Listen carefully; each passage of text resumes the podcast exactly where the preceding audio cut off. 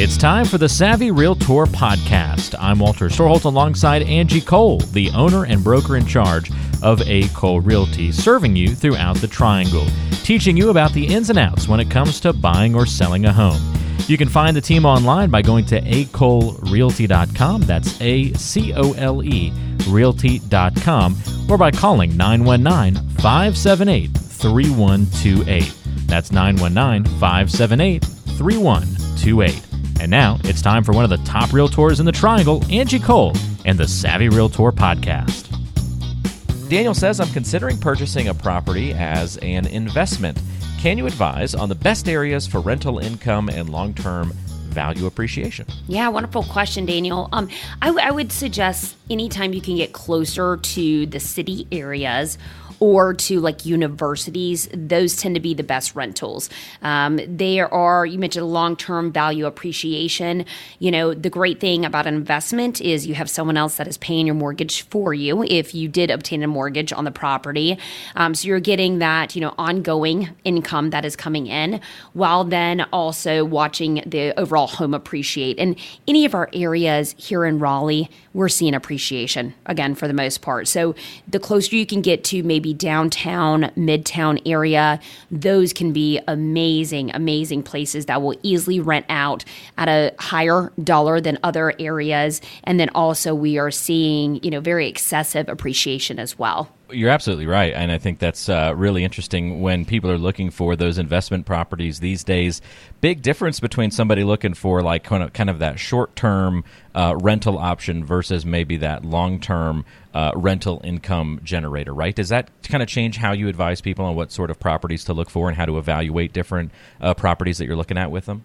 Yeah, I mean, I most definitely, if it's a short-term rental, you need to be more like close to attractions. So I would say when it comes to a short-term rental, being close to maybe university, you could get some traffic from that, especially when there's like the games and sports events, right? But definitely with a short-term rental, I would be closer to that midtown area, towards like downtown Raleigh, where there's always something taking place around there. For long-term investments, that's not as important. And I feel like that's when you can lean more towards being closer to a university. Just, you know, you always want to stay close in, right? Yeah. Anything that's too far out, I mean, naturally, the rental rates will, you know, decrease. They're not going to be as attractive. People want to be, you know, near just things that are happening, things that are going on. Proximity goes up in importance quite a bit, for sure. Yep. Okay, very good. How about this question from Nicole over in Fayetteville? Nicole says, I've heard a lot about closing costs when buying a home. Can you break down what those costs mean and typically what they include and what I can expect to pay in our area? Also, have increased interest rates impacted the typical closing cost expectations? Yeah. So in regards to closing costs, it will be different if you're paying cash versus getting financing. No matter what, when it comes to paying cash, the typical closing costs that you'll expect, you'll have your attorney fees. Okay. So you have to, of course, hire an attorney to process the overall closing of your transaction. We are an attorney state here in North Carolina. You then have any type of like proration. So let's say, for example, your taxes. So when you are purchasing a home, the attorney will collect taxes. Then also other ones that you run into maybe are HOA dues. That could be a collected amount of maybe 2 to 3 months of HOA dues. And then the last thing would be insurance. Most time your insurance carrier would like to see, you know, some type of proration, a couple of months in kind of like almost like an escrow account in a sense that is collected at the time of closing. If you're also obtaining a mortgage, you will see other closing cost fees. For example, the lender, of course, they need to make some money somewhere, right, in regards to servicing your loan. And so for them, sometimes you'll see like an origination or some type of like points added in addition to other closing costs that you have. There's a couple other like minor closing costs, maybe like a wire fee, recording fee. There could be some other just minor fees that you have. But overall, as far as closing costs go, you can use kind of the basis of like a 3% of your purchase price, but naturally as the price goes up, it's not going to be indeed 3%. So based on your price point, we can see a range there. I mean, it really can range anywhere from, you know, a couple of $1,000. I've seen upwards of $15,000. But I would just use worst case scenario of 3% for closing costs would be more than likely the max that you would ever foresee. Okay, very good. Yeah, I think that would be great to maybe have a little bit deeper conversation about that, Nicole, as you get closer to kind of going through that process of buying your home. It sounds like you're starting to dip the toe in that water a little bit. You might benefit from picking up our home buying guide. It's a free resource for home buyers in the Triangle and beyond.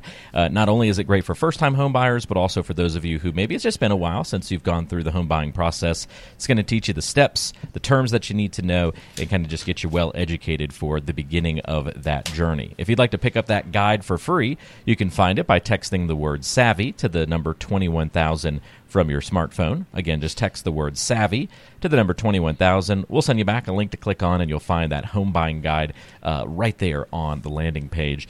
On that same landing page, by the way, you'll also find a link to download a mortgage app, and that can actually help you get pre-qualified, Nicole, and you can start actually to put some numbers down, what your budget looks like, and then what closing costs might end up being as well. So you might be at the step of kind of going down that road a little bit, actually seeing what kind of numbers you'd be dealing with and working with based on your budget. So you can get estimates on all that kind of stuff once we know a little bit more specifics on your numbers. So check that all out by texting the word SAVVY to the number 21,000. And, of course, you can always call or text Angie directly at 919-538-6477.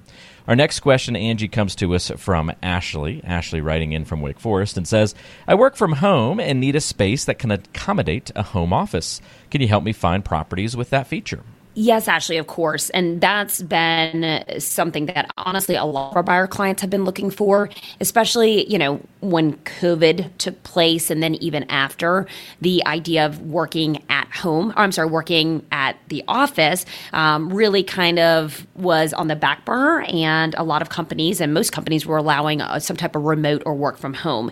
So then it became very appealing that, hey, I need to separate my office space from the rest of my home and really have my own sense of workplace inside of the home. So that has become very common. There's so many homes out there that offer that great design and floor plan. I have seen where some people have turned their dining room, their formal dining room, into an office space if there wasn't a separate main floor office.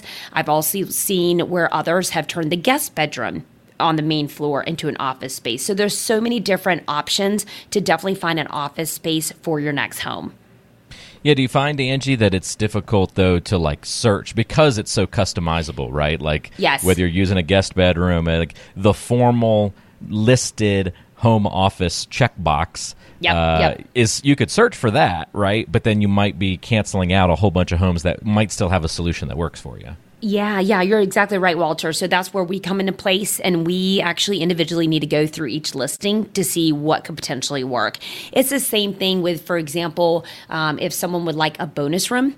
We don't search for a bonus room in our MLS because there could be, it just depends on how the listing agent enters the property in the MLS, can change up the search. So we could say must have a bonus room, but there actually could have been labeled 6 bedrooms in the home, and someone was labeling the 6th bedroom, but it really was a bonus room, but could be used as a bedroom as well, right? So then that would have eliminated that property. So that is, again, where we come into play, and we do that researching for you, really narrow it down and look at the fine details to see, hey, is there a space that could be used as an office? Because what one person calls an office, the next person could have called a bedroom, or a flex area. So yes. It's a great point. Yeah, someone could call something a loft, but it could also be classified as an office, a bedroom, or many other things, right? So exactly, it's one of those areas. It sounds like, Ashley, where a bit of a manual lift, a little bit of manual work, actually probably goes a long way there to kind of just comb through those homes. So the lesson, Angie, I guess, is don't be too restrictive in your search when you're looking for that home office solution, because you got some other options you need to consider there. Exactly. Yeah. Okay. Very good. Great question, Ashley. Thanks for sending that one in. And we go to Brown, our final listener question of the week. This is a good one, Angie. Brown's in Pittsboro and says, are there any upcoming developments or infrastructure projects in Chatham County that could affect home values? I want to make sure I'm making a wise investment. Yeah, well, so actually Pittsboro is, I mean, it's been up and coming for quite some time, but I feel like that is just the new place to be with so much development taking place. And one of my favorite new communities that's going to take place actually in Chatham County is in Pittsboro, and it's called Asteria. So Asteria is, it's like a Storyliving by Disney. So actually like Disney World, right? Yeah. Disneyland.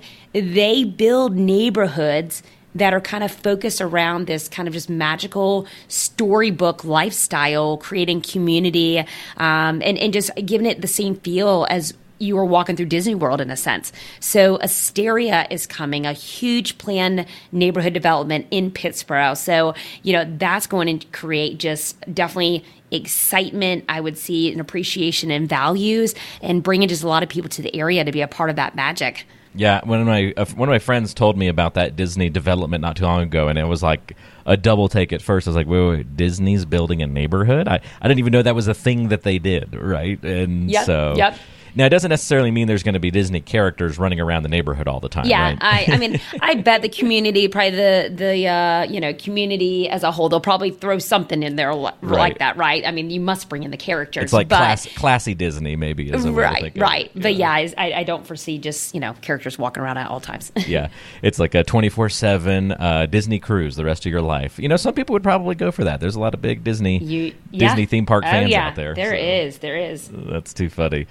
Yeah, I know a lot of families that do. That's the only vacation they do. They go on their Disney cruise, once or twice a year, and that's their. I know several like that as well. Over and over and over, they just love it and can't get enough of it. So that is too funny. You've been listening to the Savvy Realtor Podcast. I'm Walter Storholt alongside Angie Cole. She's the owner and broker in charge of A. Cole Realty here in the Triangle. And if you have questions for Angie, we invite you to go online to acolerealty.com. Listen to past podcast episodes on the website, read the blog, and all the great information, including the option to find a home right there on the website. That's acolerealty.com. And you can also call Angie with your questions, 919-578-3128.